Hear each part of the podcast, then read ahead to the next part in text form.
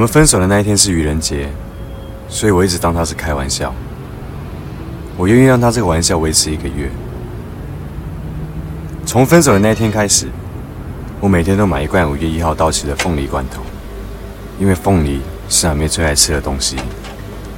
而五月一号是我生日，我告诉我自己，当我买满三十罐的时候，他如果还不回来，这段感情就会过期。先生，呢個罐頭麻煩聽日已經夠期啦，嗰邊有好多嘅嘢換攞罐啦。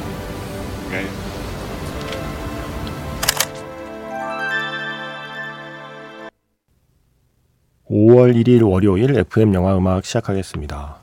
저는 김세윤이고요. 오늘 첫 곡은요. 영화 중경삼님 사운드 트랙에서 예찬, 야식이란 뜻이죠. 프랭키 첸하고 로엘 에이 그라시아의 스코어였습니다.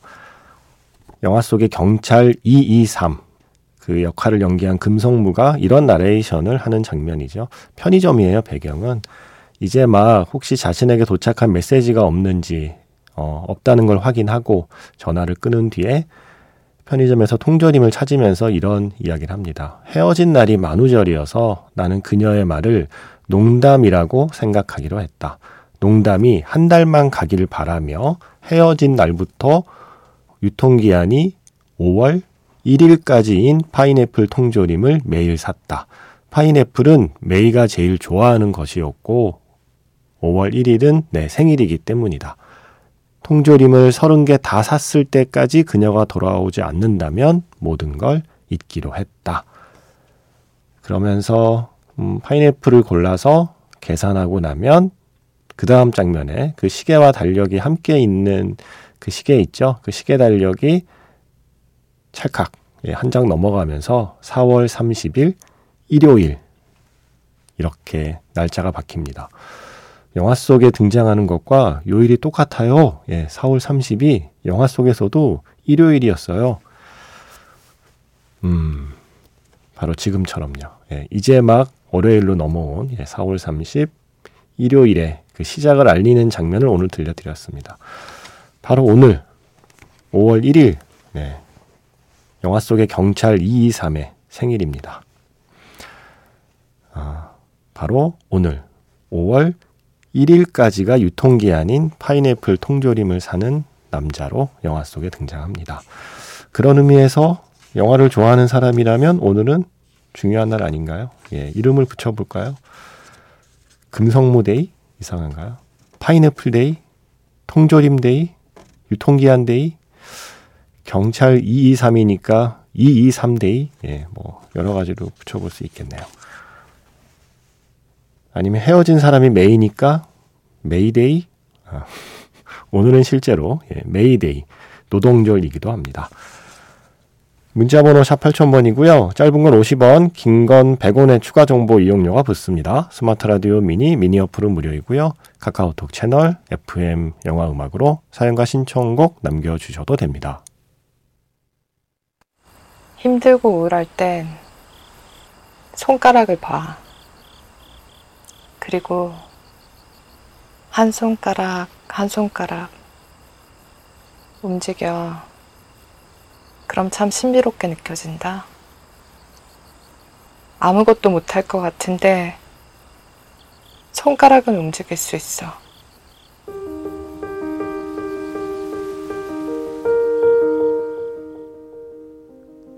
손가락을 움직여서 신청곡을 보내보세요. 문자번호 샵 8000번, 짧은 건 50원, 긴 건 100원에 추가 정보 이용료가 붙습니다.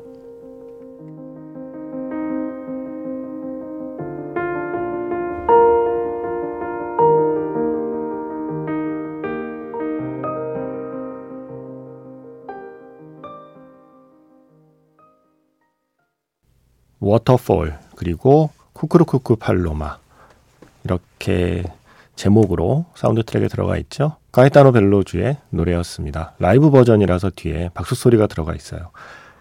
인수 씨가 사연을 주셨습니다. 음, 얼마 전에 비 오는 날 사연을 주셨는데 이렇게 쓰셨어요. 비가 눈발같이 내리길래 그냥 집에 들어가기 아쉬워서 영화관에 들렀습니다. 해피투게더. 예, 이게 지금 상영하는 곳이 있어요. 예, 그래서 해피투게더를 다시 보셨대요. 결국 그 두 사람은 모두 영원한 고통 속에 살겠지요. 다시는 돌아갈 수 없는 하지만 불멸의 그 사랑의 그리움 속에서 서로를 생각하면서요. 이과수 폭포 그 대자연 앞에서 아휘는 자신의 사랑이 초라한 것임을 느꼈을까요? 보영에 대한 무거운 마음이 가벼워짐을 느끼고 마침내 그곳을 떠나올 수 있었을까요? 그가 떠나온 것은 보영일까요? 아니면 자신의 마음일까요? 밀란 쿤데라의 소설 참을 수 없는 존재의 가벼움 그 소설의 첫 문장 영원한 회기란 신비로운 사상이고 니체는 이것으로 많은 철학자를 공경에 빠뜨렸다. 우리의 인생이 그리고 사랑이 우리를 공경에 빠뜨리지만 그것은 신비로운 일이고 아름다운 것임을 또 한번 생각하게 되는 밤입니다. 영화 해피투게더에서 쿠쿠르쿠쿠 팔로마 신청합니다. 라고 하셨어요. 어, 이런 글을 쓰게 만드는 영화죠. 해피투게더는. 그리고 이런 글을 쓰게 만드는 감독이죠. 왕가인은. 이렇게 생각이 많아지는. 음, 뭔가 편지보다는 일기를 쓰고 싶어지는 영화인 것 같아요. 왕가희 감독의 영화들은 그 중에 대부분은 남에게 좀 보여주기 힘든 일기일 때가 많죠. 왕가희 감독 영화를 보고 혼자 마음속으로 써보는 그런 글들은요. 고맙게도 인수 씨는 그 글을 우리와 나누어 주셨습니다. 고맙습니다. 아, 저는 이 이과수 폭포를 가서 예, 이런 절절한 사연이 있는 폭포에 가서 그 폭포 밑 에까지 가보는 배가 있거든요. 예, 그 배 타고 예, 폭포 물 한번 맞아보겠다고. 네. 정말 전형적인 관광객의 그 모습을 보이고 왔네요. 예. 근데 정말 네, 정말 대단하긴 했어요. 예. 제 인생에 본 광경 중에 아주 스펙타클한 광경, 정말 세 손가락 안에 드는 예, 엄청난 폭포이긴 했습니다. 어, 자랑이었고요. 자 그리고 박희목 씨께서 안녕하세요 세훈 작가님. 파리에 있는 애청자입니다. 우와 드디어 등장했다. 예. 제가 그때 박지민 씨 지난 토요일에 Return to Seoul의 배우 박지민 씨 초등학교 2학년 때 초등학교 2학년 때 프랑스로 이민 간 그 박지민 배우한테 우리 프로 의외로 외국에서 많이 듣는다. 예, 뭐 미국, 뭐 독일 이렇게 실시간으로 많이 듣는다. 근데 프랑스에도 어 애청자가 있으신지는 잘 모르겠다. 예. 자주 어, 만나지는 못한다. 하지만 프랑스에서도 듣고 계실 거다 했는데 예, 바로 예, 바로 나오셨습니다. 파리 애청자. 철수 아저씨와 하시는 프로그램도 늘 잘 듣고 있습니다. 오늘 기분이 좀 우울한데요. 저랑 와이프가 좋아하는 쳇 베이커의 My Funny Valentine 신청해 봅니다. 라고 하셨어요. 우울할 때는 밝은 노래를 들어서 풀리는 경우도 있지만 우울할 때는 그 우울함의 끝을 한번 파보는 것도 저는 좋은 방법이라고 생각해요. 노래로요. 영화 Born to Be Blue, 뭐 리플리 비롯해서 수많은 영화에 사용된 My Funny Valentine을 오늘은 라이브 버전으로 이거 한 2분 정도 되는 곡으로는 좀 부족하지 않나요? 박희목 씨, 쳇 베이커의 라이브로 듣겠습니다. My Funny Valentine. 프랑스 파리에 사시는 박희목 씨의 신청곡 My Funny Valentine 쳇 베이커의 노래와 연주 라이브 버전으로 들려드렸고요.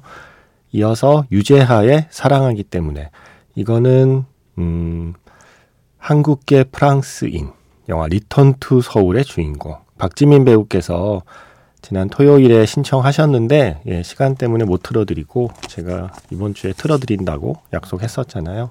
사랑 노래 좋아하시는 박지민 배우님의 신청곡이었습니다. 아, 제가 영화 보면서도 참 멋있다고 느꼈는데 실제로 만나보니까 더 멋있어요. 저 완전히 팬 됐어요. 아, 박지민 배우. 꽃길만 걸으세요. 예. 이거 프랑스어로 뭐라고 해야 되지? 네. 박희목 씨. 지금 파리에 계시잖아요. 그죠? 박지민 배우님하고 마주칠 수도 있겠네요. 박지민, 예, P-A-R-K, J-I, 그리고 어, 짝대기 그리고 M-I-N 예, 박지민 이 이름으로 활동하시는 미술가예요. 설치 미술 뭐 어, 회화도 있고요. 그래서 전시도 종종 하시더라고요. 혹시 그 정보 좀 찾아보셔서 어 기회 되시면 Return to Seoul도 보시고 박지민 배우 어 아티스트 박지민의 그 전시도 한번 보시고 그러시게 되면 후기 남겨주세요. 박희목 씨. 네. Return to Seoul. 재밌습니다. 프랑스에서 보시면 또 느낌이 남다를 겁니다. 1070번. 이해할 수 없는 부조리한 말들을 마치 맞는 말인 것처럼 받아들이라고 강요하는 사람들이 있죠. 그런데 그게 내가 사랑하는, 그래서 오랫동안 몸담은 조직 안에서 듣게 되는 말이라면, 그럴 때 느끼는 좌절감은 그야말로 공포입니다. 무슨 소리냐고요? 오늘 회사가, 상사가, 동료가 정말 싫었다는 소리죠. 장화홍련의 주제곡 돌이킬 수 없는 걸음 좀 들려주세요. 낮 동안의 그 공포심을 잊을 수 있게요. 라고 하셨어요. 무슨 일인지는 모르시겠지만, 어, 어떤 말 때문에 지금 상처를 입으신 것 같아요. 그래서 그 상처를 치유할 수 있는 음악으로 돌이킬 수 없는 걸음을 떠올리신 것 같은데, 이게 사운드 트랙에요. 돌이킬 수 없는 걸음이라는 이름으로 들어간 곡은 우리가 아는 그 유명한 곡이긴 한데 짧아요. 1분 조금 넘어요. 그래서 같은 선율을 조금 길게 연주한 에필로그 버전을 보통 우리가 돌이킬 수 없는 걸음 이라고 많이 듣게 되거든요. 낮 동안에 그 마음이 입은 상처를 치유하기에는 1분 14초는 너무 짧은 것 같아서 에필로그를 준비했습니다. 영화 장화홍련에서 이병 음악 감독의 음악이죠. 그리고 조주현 씨가 인생의 회전목마 안 들려주신 지 오래된 것 같아요. 한번 듣고 싶어요 하셔서 하울의 움직이는 성의 그 인생의 회전목마 히사이시 조의 드림송즈 앨범 버전으로 준비했거든요. 두 곡 모두 왈츠 리듬이니까요. 마음속에서 잔잔한, 네, 격렬한 아닙니다. 잔잔한 내적 왈츠를 쳐보겠습니다.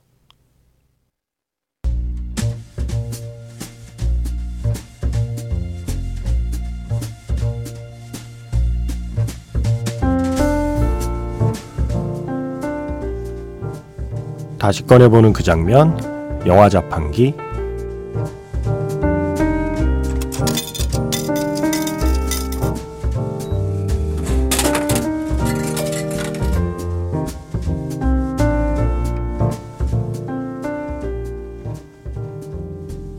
책이 있는 월요일, 다시 꺼내보는 그 장면. 오늘 제가 자판기에서 뽑은 영화의 장면은요, 영화 You've Got Mail에서 한 장면입니다.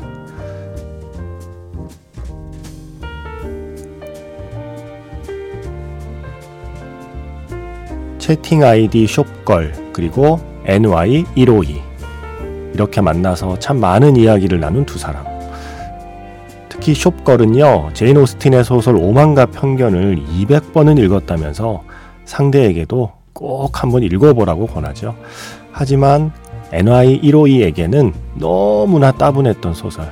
그래도 꼭 참고 읽어봅니다. 그러던 어느 날 마침내 오프라인에서 만나기로 하죠. 오만과 편견이라는 책 그리고 장미 한 송이를 테이블에 놓아두는 게 둘만의 암호였습니다. 카페 문이 열리고 숍거를 향해 걸어오는 사람. 현실의 앙숙. 조였습니다.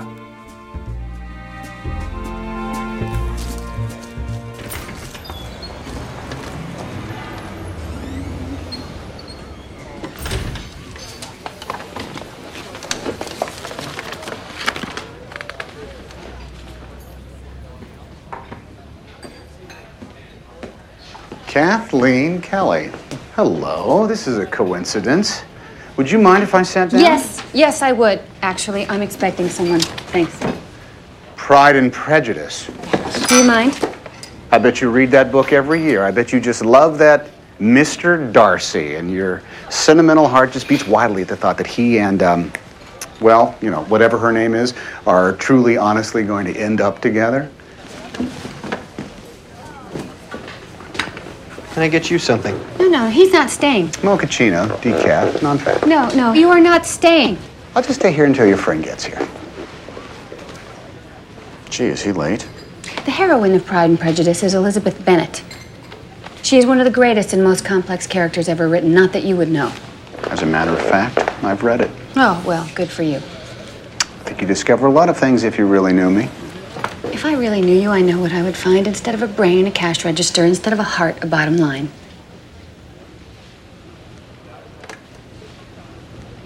What? I just had a breakthrough. What is it? I have you to thank for it for the first time in my life when confronted with a horrible, insensitive person. I knew exactly what I wanted to say, and I said it. Well, I think you have a gift for it. That was a perfect blend of poetry and meanness. Meanness. Let me tell you something about meanness. Don't misunderstand me. I'm just trying to pay you a compliment. Oh, oh, What why is are you this? touching that? Is What this are a you red doing? rose? No, you know, you know, it's a crimson rose. Something you read about in a book, no It's doubt. funny to you, isn't it? Everything is a joke to you. 매주 월요일에는 영화 속의 책 나오는 장면 소개해드리고 있죠. 오늘 영화 자판기에서 소개해드린 장면과 책은요, 영화 유부간 메일에 나오는 제인 오스틴의 오만과 편견이었습니다. Shopgirl이라는 아이디를 사용하는 맥 라이언, 캐슬린, 200번 이상 읽었다는 바로 그 소설, 오만과 편견. 반면에 조는, 예, 톰 행크스가 연기하는 조는 그 책을 다 읽기도, 예, 한번 읽기도 너무 힘들어하는 그런 감성을 가진 남자인 거죠. 현실에서도 조는 아주 대형 서점의 사장이고, 어, 캐슬리는 길모퉁이의 그 작은 서점의 주인이에요. 그래서 서로 앙숙인데, 온라인상에서는 둘도 없는 친구입니다. 처음으로 오프라인에서 만나기로 했는데, 오만과 편견 책을 올려놓고 있겠다고 했는데, 톰 행크스가 카페 문을 열고 딱 쳐다보는데 캐슬린이 앉아 있어요. 그 테이블에 오만과 편견이 있고요.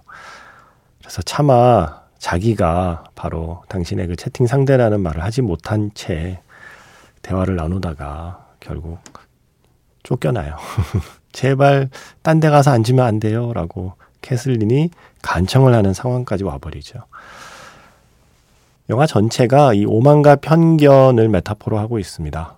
서로에 대한 오만, 그리고 서로에 대한 그 편견을 깨고 마음이 통하는 그 과정을 그린 이야기예요. 그래서 오만과 편견을 아주 적절하게 활용하고 있죠. 음, 이지연 씨.